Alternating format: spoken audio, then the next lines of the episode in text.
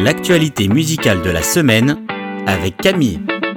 L'album de la semaine. Mike Donnery vient de sortir un nouvel album, Flourish.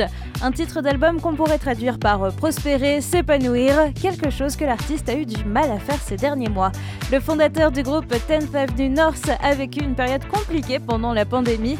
La tournée d'adieu du groupe a été stoppée net avec le confinement et a marqué une fin brutale après 20 ans d'existence. C'est dans cette longue traversée du désert qu'il a trouvé du réconfort dans le psaume 126. Ceux qui s'aiment avec larmes moissonneront avec des chants d'allégresse. Mike Donnery le dit lui-même, si on veut plus de joie dans nos vies, alors il faut s'autoriser à ressentir de la tristesse. De cette épreuve d'apprentissage à l'épanouissement sont nés les 11 titres de l'album Flourish, dont All Together que vous pouvez déjà écouter sur les ondes de Phare FM.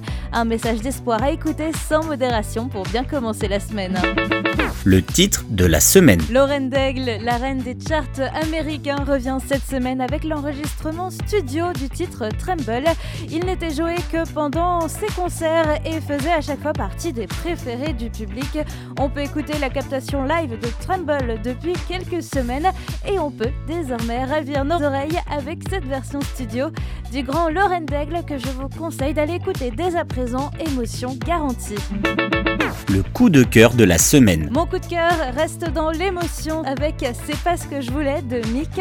L'artiste s'est lancé un défi, sortir 5 titres en 7 jours lors d'un séjour à Lisbonne et le challenge est relevé haut la main. C'est pas ce que je voulais, c'est le premier titre qui a été révélé par l'artiste. Il explique dans un vlog qu'il a tourné pendant cette semaine de challenge qu'il a publié d'ailleurs sur YouTube il y a une semaine. Et eh bien il révèle qu'il s'est inspiré du sentiment légitime d'injustice que l'on peut ressentir pour composer ce titre. Une plume toujours aussi juste, précise et poétique et c'est un plaisir de retrouver Nick dans mon coup de cœur de la semaine.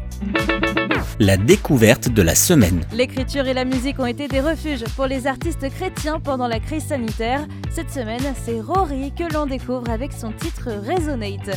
Une chanson qu'elle a écrite seule dans son salon pendant la pandémie. Elle a couché sur le papier ses émotions après une fausse couche et son désir d'espoir dans sa foi en Jésus. Pour elle, la bonne nouvelle de l'évangile est quelque chose qui résonne dans les cœurs.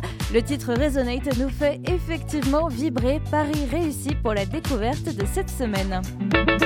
L'info de la semaine. Le groupe lillois Oli a annoncé sa tournée il y a quelques jours. Ils seront à Lille pour le festival Treil en Fête le 25 septembre, à Lyon le 16 octobre pour Rise Up, à Saint-Omer le 23 octobre, le 6 novembre à Saint-Amand, le 20 à Albi, le 27 à Brive-la-Gaillarde et enfin le 18 décembre à Vavrin.